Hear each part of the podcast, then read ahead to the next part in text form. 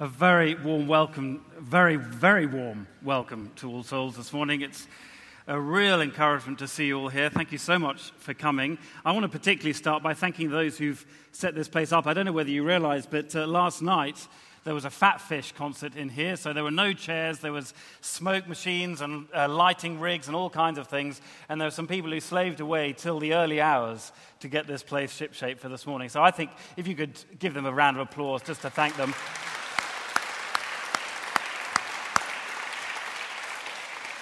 They've done an amazing job. Well, I hope you have Jeremiah 29 in front of you. That won't be our only port of call, but it's the place to start. And um, also, you'll find an outline if you want to take notes, but certainly an outline in the booklets for what I want to say this morning.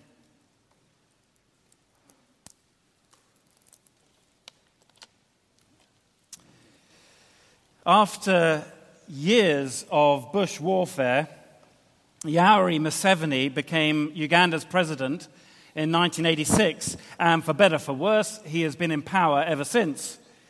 And when we lived in Uganda, I read his memoirs, Sowing the Mustard Seed, which is a very intriguingly biblical title for a memoir. And Christians had clearly had quite an impact on him, certainly in his early years. And yet his discomfort with these Christians' teaching grew both as he grew and as his uh, understanding grew. And in his words, he said this These people appeared to want to use religion subtly to induce a kind of meekness in the face of oppression. Meekness meant obeying authority. Some of them would tell us that we should not get involved in politics because it was worldly. He goes on. It seemed to me that they were preaching that if you are poor here on earth, you shouldn't worry because you'll be rewarded in heaven. And to my way of thinking, this was very, very dangerous. It was misleading people, telling them not to worry about their own welfare and to transfer all this to God. And so that is how I eventually broke with them. My differences came to a head in 1965 during a Scripture Union conference and I introduced a motion to denounce Ian Smith's unilateral declaration of independence in Rhodesia, and my motion was dubbed political and worldly, and therefore disallowed. Their leaders overlooked altogether the moral issues of the Rhodesian situation as if they were conscious agents for subduing the fight for justice. I believe they were honest men, but they were imprisoned by their beliefs. Now, who knows what uh, reasons were there, that, for, for, them doing that. I can quite imagine, uh, knowing what it's like to organize a conference, I, know, I can quite imagine that they disallowed Museveni's motion because of a tight schedule. I know what it's like. No, we don't have time for that. But Museveni's perceptions as a young man were very clear, and he had seen that these people had a track record of regarding politics as worldly. I can't help wondering how different things might have been if his concerns had been taken seriously then. For it illustrates, I think, a failure to be integrated. Whatever the reasons, these leaders had a reluctance or even an inability to let Sunday beliefs fully revolutionize Monday lives. That's what this day is all about. Since the Bible is our indispensable foundation, we're going to start the day by seeing how the Bible helps us to do this. And we're going to study uh, two contexts today one from the Old and the other more briefly from the New Testament. And I've called it a tale of two cities, but I could equally have called it a tale of two churches. Because in the Greek Old Testament translation, the Septuagint, the word often used for the gathering of God's people was ecclesia, means called out, which is the word the New Testament uses for the church. But these two churches are separated by half a millennium or so and vastly different circumstances. Yet the impact of these churches on their societies would be remarkable but only if they lived integrated lives. Uh, the church in Babylon didn't want to be there. It was the last place they wanted to be, in fact. They were captives exiled in an alien culture. But as we'll see, God had plans for them even there. And the church in Corinth, well, they were home. It was their home. They'd been born and brought up there. But they were converts called out of their native culture. Not that they were to necessarily leave it, but that God had a very clear agenda for them in their context at home to be very different from those around them at home. Well, let's see then. Let's launch straight into Babylon and see what we find. Jeremiah 29 uh, captives exiled, uh, uh, in an alien culture. Uh, the date is around 594 BC. Nebuchadnezzar has conquered Jerusalem just two or three years before. Uh, he had deported Judah's king, dragged him and his household over to Babylon, and you can see that in verse 2 of our passage. He's imposed his own puppet king, Zedekiah, although he's been very shrewd and ensured that Zedekiah is descended from King David. So at least his bloodline is right, even if his loyalties aren't. So let's be clear the second wave of the Babylonian conquest of Jerusalem is not yet here. That's a few years off. We're in that funny limbo sort of decade or so in between the two. And not much has changed. Jerusalem stands, the temple stands, the house of David still reigns. Not much has changed, except for that sort of minor detail that Judah is ruled by a pagan empire a thousand miles away. That's slightly inconvenient. When will God sort that out? Poor old Jeremiah, he's in a tough situation. He has a very awkward letter to write. I guess, I don't know about you, before a difficult email or a letter, you can sort of have sleepless nights thinking about how you're going to phrase it and everything else. I guess Jeremiah had to think long and hard how he's going to write this one. This is a tricky letter. So, verse 1 this is the text of the letter that the prophet Jeremiah sent from Jerusalem. So, there he is in Jerusalem to the surviving elders and all the gang who were dragged over to Babylon. And then verse 4 this is what the Lord Almighty, the God of Israel, says to all those I carried into exile from Jerusalem to Babylon. Now, I wonder if you spot this, first of all. Two individuals are responsible for the exile. Two. In verse 2, it's Nebuchadnezzar the king of Babylon. He's responsible for the exile, it was his idea. But look in verse 4. It is Yahweh, the Lord God, who took them into exile, both at the same time. You see, this is no sort of geopolitical accident. This is official divine policy.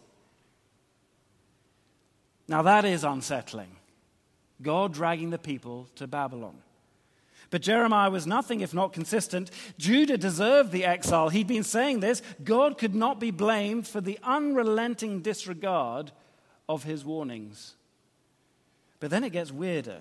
And here's the sort of first subheading get real and get stuck in. You see, there were Jews in Jerusalem and in Babylon who had their suspicions about Jeremiah.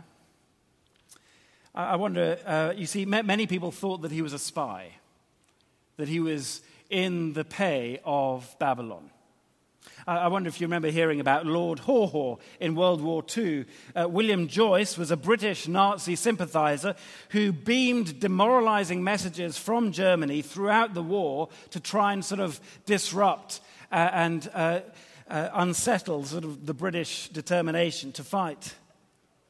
After the war, he was eventually caught and hanged at Nuremberg.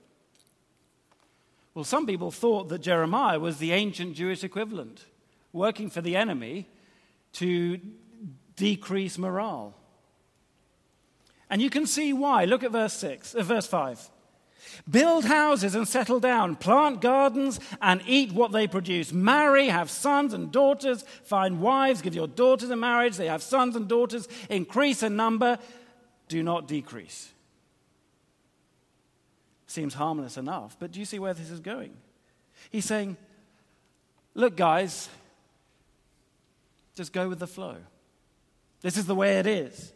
Babylon is boss now. Uh, there's not a lot you can do about it. Just deal with it. Just accept it. It's reality. Just get used to it. So build your houses in Babylon. Give your children in marriage in Babylon. Make the best of it in Babylon. I mean, it's interesting, isn't it? That, do you hear the echoes there of Genesis uh, 1 and 2 and the, the, the mandate to go, go forth and multiply? Well, here it is God's people told to do that in enemy territory. God would never say that, surely. So, why is Jeremiah saying it? He must be working for them. Is he a traitor? I mean, some other prophets insisted that Jeremiah was wrong. Back in chapter 28, you'll see the heading there is uh, entitled The False Prophet Hananiah. Uh, uh, so he's there, and by the end of 29, we find Shemaiah, these two uh, prophets, to name but two. They were around in Jerusalem and Babylon. They were saying things like, Don't unpack the freight. We'll be home in two years, it'll be fine. See how Jeremiah responds. Look at verse 8. This is what the Lord Almighty, the God of Israel, says Do not let the prophets and diviners among you deceive you. Do not listen to the dreams you encourage them to have. They are prophesying lies in my name. I have not sent them. Out after two years for good behavior? Who are you kidding? Lies and fantasies. And what's the worst thing? Do you see there? These are dreams you encourage them to have. It's classic. False teachers only teach what will draw a crowd of itching ears. And God's prophets only teach what pleases God despite the crowd. But Jeremiah is no traitor. He had no love for Babylon. By the time you get to Jeremiah 50, he looks forward to its downfall. He is no Lord Haw Haw. He writes because the exile was not the result of Babylon's power, but God's. There's absolutely no point resisting it. But it's more than passive acceptance. This is the extraordinary thing. God tells his people to embrace their God given situation. He says, Get involved, live life. This is God inspired prophecy, not Babylon funded treachery. He says, Live life, live it to the full. Bear that in mind when you look at verse 7. Also, Seek the peace and prosperity of the city to which I have carried you into exile. Pray to the Lord for it, because if it prospers, you too will prosper. Now, imagine you first heard that verse out of context. Which city would you imagine he was talking about? My guess is uh, you would instinctively think it was a very different city. Let me give you a clue. This is from Psalm 122. And the psalmist says, Pray for the peace of Jerusalem. May those who love you be secure. For the sake of my brothers and friends, I will say, Peace be with you and within you. That word peace, it's that wonderful Hebrew word shalom.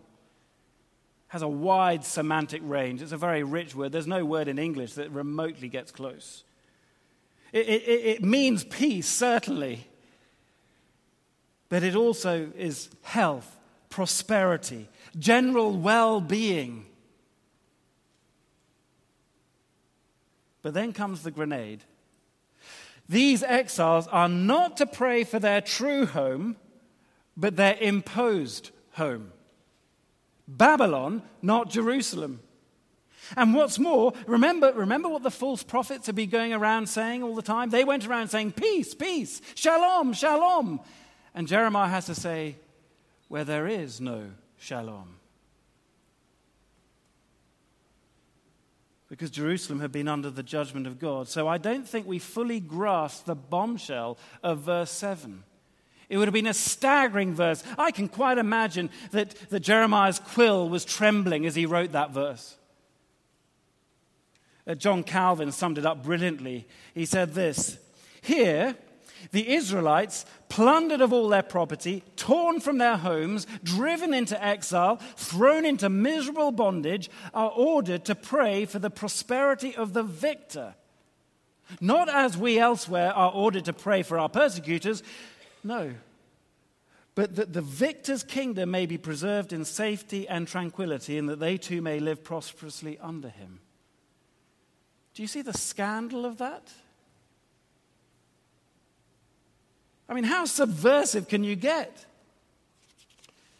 If you just turn over the page, you'll see I've given a, a sort of brief uh, overview of, of how Babylon is, uh, the sort of connotations of Babylon throughout the Bible. And um, I won't go through them all now, but I'll leave them for you to look at in your own time. But it's fascinating, isn't it? They're not exactly positive connotations. And, and they go back as far as Genesis 11 with the Tower of Babel, or as it perhaps should be translated, the Tower of Babylon. And in Jeremiah's day, Babylon was an aggressively imperialist power immersed in idolatry and inhumanity, and their ambitions to dominate the known world knew no bounds. In short, Babylon was the enemy culturally, spiritually, politically. What is God playing at? at the very least. It means that you can live for God, uh, you can obey God, you, you can have shalom outside his promised land, doesn't it? All their Jewish securities, their cultural safety nets, everything that indicated order in this crazy world was stripped from them. And yet, God is saying, hang in there. You can still live for me. You can face reality, whatever it throws at us. Uh, you can. You can have shalom. You don't need the city or the temple or political autonomy. I am still Yahweh, the Lord. So, keep working, but keep the faith. Uh, this is not to say that life in Babylon was going to be easy. Uh, Jeremiah transforms their perspective, however. Look at verse 10. This is what Yahweh says, the Lord. When 70 years are completed for Babylon, I will come back to you and fulfill my gracious promise to bring you back to this place. For I know the plans I have for you, declares Yahweh. Plans to prosper you and not to harm you, plans to give you hope and a future. Then you will call upon me and come and pray to me, and I will listen. Uh, the exile will not last two years, but 70. The false teachers insisted that Jeremiah's was a counsel of despair. After all, you can hold on for two years, but 70? I'll be dead by then even though historically, of course, the exile would not last that long, it's clear that 70 is a deliberately round number, three score years and ten. The classic stereotypical human life. In other words, Jeremiah is simply saying this exile will last a lifetime. And then it'll stop. Now, do you see how that makes sense of Jeremiah's letter? If it's all going to last a lifetime, then, well, don't mope around, jolly well live life. Many of you will die in exile. So don't hang around waiting for rescue. Don't follow the totally use advice, useless advice of the false prophets. Live your lives to the full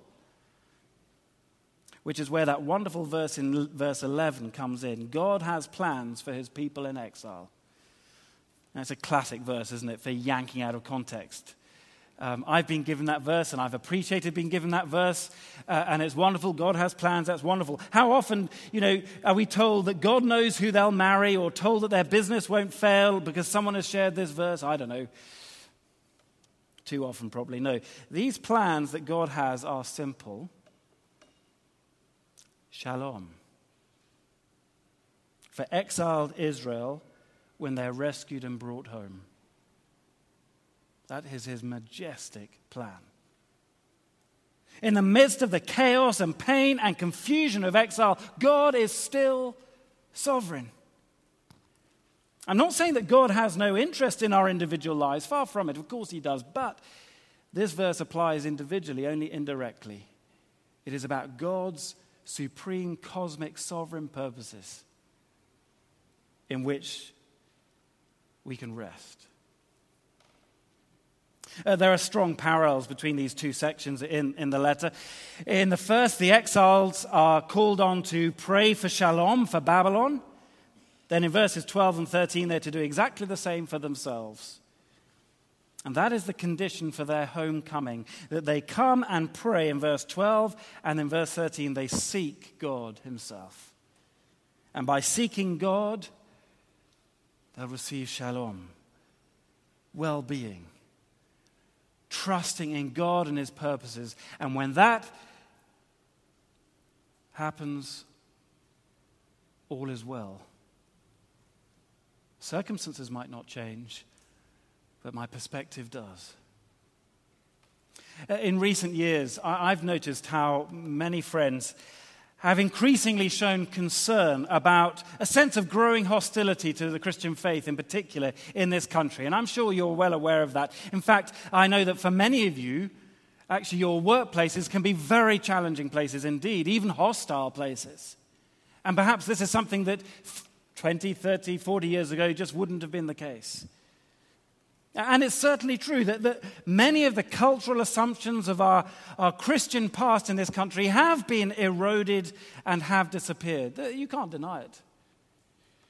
You don't need me to give you examples. But I do sometimes wonder whether or not we need to get real and stop indulging in nostalgia for a bygone age, and perhaps even a fantasy about a bygone age. Because remember, you cannot get more hostile or antagonistic than Babylon. And yet, God placed his people there in the heat of it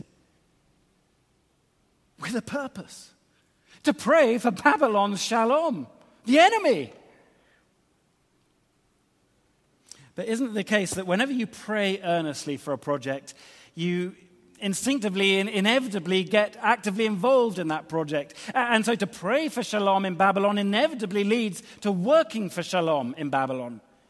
And that's not about retreating into a spiritual ghetto and, and waiting for the, exiles to, ha- uh, to the exile to end, you know, sort of batten down the hatches and wait for the second coming. This is about being stuck in, living out a Sabbath faith on weekdays to bring about shalom. I wonder, what do you pray for your workplaces? Uh, what do you pray for the outcome of your work? For your colleagues and bosses, for your mockers and even persecutors? What do you pray for them? Is it God's shalom? There were people who famously did just that in, in Babylon, of course. One of the most famous was the prophet Daniel. Classic example. He served the empire, this enemy empire, as a top flight civil servant, despite his ethnicity. And he sought to be an influence for good, and he sought to have spiritual integrity amidst an oppressive regime. It came at a great cost. He had to draw lines in the sand, personally, and in all ways ethical and edifying, however, he sought the shalom of his city and his people. He clearly took Jeremiah 29 seriously. But I think another great figure, the greatest figure, does the same the Lord Jesus. I think he has a similar approach in the New Testament. Remember, Israel then was enduring another aggressive empire as well. It wasn't Babylon this time, it was now Rome. And Jesus's was not a sort of lie down as a doormat ethic as some caricature it to be. In some ways, it could be summarized as a shalom for Babylon ethic as well. And what else does he mean in that Sermon on the Mount passage by talking about being salt and light in the world? Uh, this is how Uncle John, John Stott, put it in his Bible Speaks Today commentary and preached from this very spot in the past. He said this Salt and light have one thing in common they give and expend themselves, and they are the opposite of any and every kind of self centered religiosity. Nevertheless, the kind of service each renders is different. In fact, their effects are complementary. The function of salt is largely negative, it prevents decay. The function of light is positive, it illumines the darkness. So Jesus calls his disciples to exert a double influence on the secular community. It's one thing to stop the spread of evil, it's another thing to promote the spread of truth, beauty, goodness, and dare I say, shalom. Putting the two metaphors together, it seems legitimate to discern in them the proper relation between evangelism and social action in the total mission of Christ in the world a relation which perplexes many believers today, but we are called to be both salt and light to the secular community. It's about spreading God's shalom far and wide because that is the best thing any life could possibly have.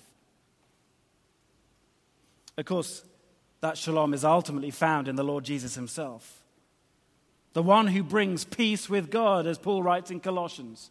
He brought peace with God. And in Christ, he destroys the barriers of human hostility and division. Man is the world divided. You name it, we find things to divide over. And then think of more. In Christ, the dividing wall of hostility is broken down. You can see that in Ephesians 2. So we long for people to know him and his shalom. We'll come back to this. But if we seek people's eternal welfare, and I hope we do, how can we not seek their temporal welfare as well? It's not one or t'other, but both. It is shalom from now until eternity. But to see how we do this, I want to travel 600 years or so in time to a very different part of the world because this is Corinth. Not an imperial capital this time, but a gritty double port city. Uh, at its uh, narrowest part, the Isthmus of Corinth is only about uh, six miles from, from one side to the other. And of course, now there's a canal uh, linking the two sides. But, uh, you know, we all know what port cities are like. this was a double port city, so I suppose it's port city squared. But just as surprising as finding a church in Babylon is finding a church in Corinth. You'd never expect that. And I think when we feel perhaps overwhelmed or discouraged in our own society, perhaps feeling surrounded or hounded or whatever it is, we should never forget this. There was a body of believers in Corinth. That in itself, as we'll see in a moment, is a miracle. Integrated in Corinth, converts called out of their native culture. Not to leave, but to be different. I've often thought that London is one of the closest contemporary equivalents to ancient Corinth. London is my home city. I was born two miles away from where we're standing. This is my center of gravity. These are my roots. I love this city, but I have to say, time and time again, I recognize Corinth in it on every street in all kinds of ways.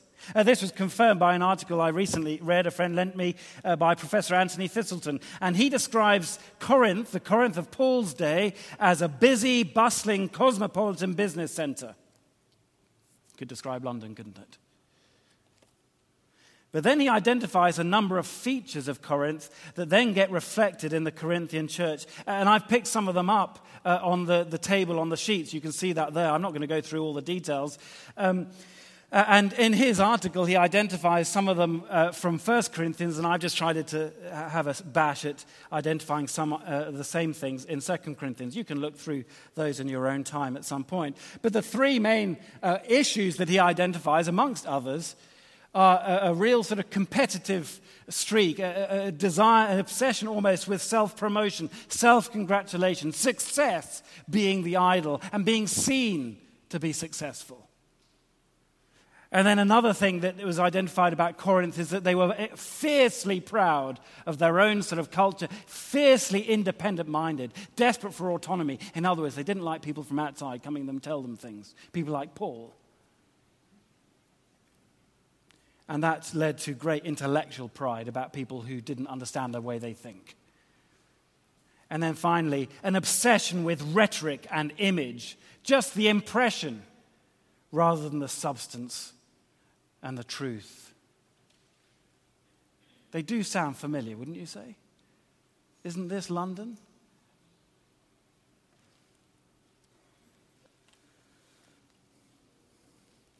Well, from their calling from God, they are not to be escaping from the world around them, far from it. They are to be in it, they're to be salt and light in it, which means being different from it.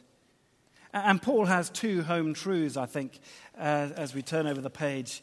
Uh, two home truths that they need to understand about what it means they now are as part not just of this local, uh, sort of unique, autonomous body in Corinth, but part of this global whole. They're part of something bigger. And the first is clear from verse, uh, chapter 5, verse 18 of 2 Corinthians. So please turn over to 2 Corinthians. I should have asked you to do that before. And the page is 1161, 1161 if you're using an All Souls Bible. Here in chapter 5, verse 18 of 2 Corinthians. All this is from God, who reconciled us to himself through Christ and gave us the ministry of reconciliation. So Paul says, Be reconciled because you have been reconciled by God in Christ. Uh, one New Year's Eve at the uh, famous Garrick Club just down the road, uh, British dramatist Frederick Lonsdale was asked by a friend to reconcile with another club member. Uh, they had quarreled in the past and their friendship had never been restored, and this feud had gone on for years. And they were both sort of, you know, leading lights in the, in the Garrick at the time, and so, you know, everybody was aware. So, so one New Year's Eve, uh, a friend called Hicks said to Lonsdale, Look, you must. Uh, you must reconcile. It's very unkind to be unfriendly at such a time. New Year's Eve. Go over and wish him a happy new year. So Lonsdale crossed the smoking room and spoke to his enemy. I wish you a happy new year, sir, he said, but only one. now, that's not exactly reconciliation, is it? Now, you may think reconciliation with God unnecessary. After all, uh, what's the big deal? Millions around the world, so we're told, are seeking God.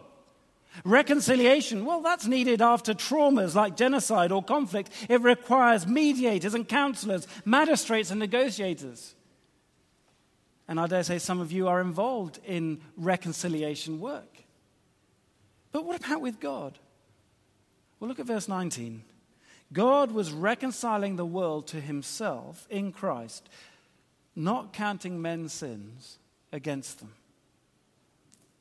Now, that will never make sense until we sin, see sin not as a bad, doing bad things, but as about living as rebels. Even if we're respectable.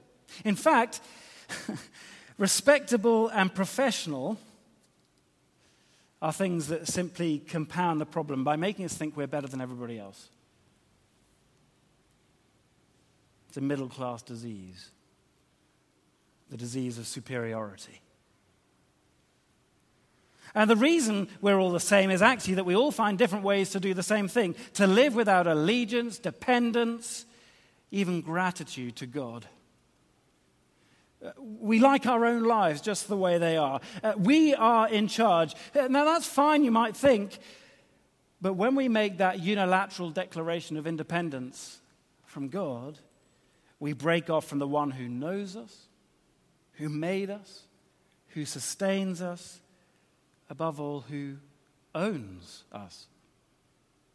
The Creator God, you see, sin is personal. A, a, relationship has broken down, and when a relationship breaks down, the only hope for a positive future is forgiveness, reconciliation. Now, for God, you see, reconciliation might be a lovely idea, but it's never an easy idea. Uh, not everyone agrees with this, of course, uh, and I quote this with the greatest of respect, but this is what the Quran says about how to deal with the wrongdoing in our lives. And as for those who believe and do good works, we shall remit from them their evil deeds and shall repay them the best they did. In other words, the way to deal with the wrongdoing in your life is just to do lots more good. Now, that's all well and good, perhaps, but But can we honestly say that we can do enough to counterbalance our evil deeds? Will that ever be enough? What about the victims of our deeds? What about the consequences of our deeds? Uh, the, those deeds, uh, consequences that can never be undone. What of those we've trampled en route up the career ladder or those we've exploited through our business deals? What about them? What about those people we've put out of business? But most importantly, what about the one we've sinned against? The God whom we've rejected? Is it simply enough for us to pull our socks up and say to God, Don't worry, God, I promise not to do it again? For you know, uh, you know as well as I do that we don't get it right most, uh, all of the time. In fact, we don't get it right most of the time. In our home lives, in our work lives which is why it comes as a huge relief and indeed an unbelievable surprise that the God we rejected is also the God who reconciles us. The one who is hated and who had every right to, uh, to, to, to, reject us takes the initiative to reconcile us. And that couldn't be clearer from verses 18 and 19, could it? Paul is ramming the point home. This is God's idea, which is just as well because without it we would be stumped. I love this from G.K. Chesterton, the famous, uh, brilliant writer of Father Brown, as well as many other things. And he summed it up brilliantly. He said this We do not want a religion that is right where we are right. We want a religion that is right where we are wrong. You see, where we are wrong, we are really wrong and we cannot change our past. We cannot turn over new leaves reliably. We cannot do enough good to restore us to God's good books. The miracle is that He does it for us. But how? Look at verse 19. We see there God was reconciling the world to himself in Christ. Then comes verse 21, the most startling and I suggest even most disturbing verse of the whole Bible. God made him who had no sin to be sin for us, so that in him we might become the righteousness of God. Now, just stop there for a moment. Mull those words over in your minds. Let them sink in. They demand an awed silence.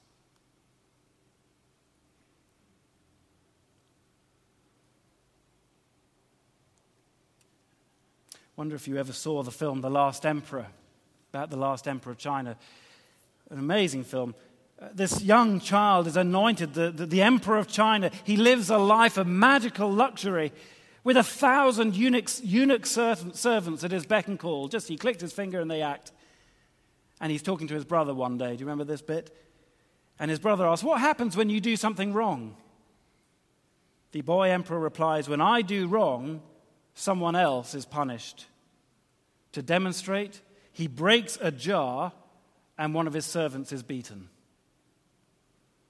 That's not right. There's something profoundly unjust about that, isn't there? But verse 21 is even more shocking. Because actually, the pattern is reversed. Instead of servants being punished for the king's wrongdoings, it's actually the king who's punished for the servant's wrongdoings. What other king in history has ever done that? Now, some get concerned by this, and it's understandable. There's been a lot of uh, discussion about this. It does seem immoral and unjust. This is not the place to go into detail. I can just recommend John Stott's masterpiece, The Cross of Christ, which is on sale over there, especially chapter 6, entitled The Self Substitution of God. But let me be clear this is all God's initiative. Jesus is fully God. He's not dragged in, kicking and screaming. He is party to this plan. He is no unwilling victim. Furthermore, Jesus identifies so fully with you and me that the sinless one takes on our sin. The king became our very sin in himself so that we could become the righteousness of God. In other words, in a perfect relationship with God. And this is shocking. It means that when God sees the Lord Jesus on the cross, he saw him as the world's worst rebel against heaven and he faced the consequences. But that's how reconciliation was possible. He did it on our behalf. And this little idea is the bloodstream of the passage. That same little Greek word we translate on behalf of or for comes six times. Just look at verse 14. Christ's love compels us because we are convinced that one died for all. Then, verse 15, he died for, on behalf of all. Live for him who died for them. Verse 21, God made him who had no sin to be sin for us, on behalf of, in place of. He loved those who hated him in the most costly, staggering way imaginable. Are you not lost for words? I humbly suggest you should be. How on earth do we respond to that? How on earth can we respond to that? A love that loves with no bounds, a love that loves those who hate. And what has this got to do with our professional lives? Well, the shalom we seek for our city can only flow out of the shalom we've received from Christ. So finally, be ambassadors because you now serve the kingdom of God. Uh, how God wants us to respond is fleshed out in verse 19. God has committed to us, therefore, the message of reconciliation. We are therefore Christ's ambassadors, as though God were making his appeal through us. We implore you on Christ's behalf be reconciled to God. Now, the metaphor of an ambassador is ingenious. In the ancient world, an ambassador reflected the status of the person he represented. If a significant power is represented, you treated that person with care because it was not worth risking offense. It's not so different now. Ambassadors carry huge responsibilities, and only the most trusted are given the job. It is a high office. So, who could remotely qualify for being Christ's ambassador? Do you qualify?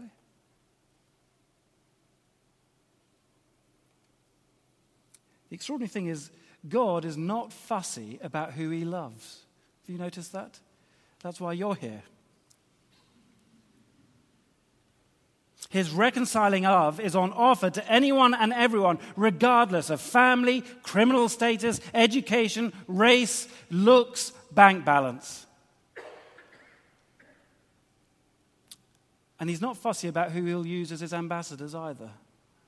Seems rather reckless, doesn't it? But that's God all through. Any rebel who has been reconciled is also commissioned as the King of Kings, high representative to the human race.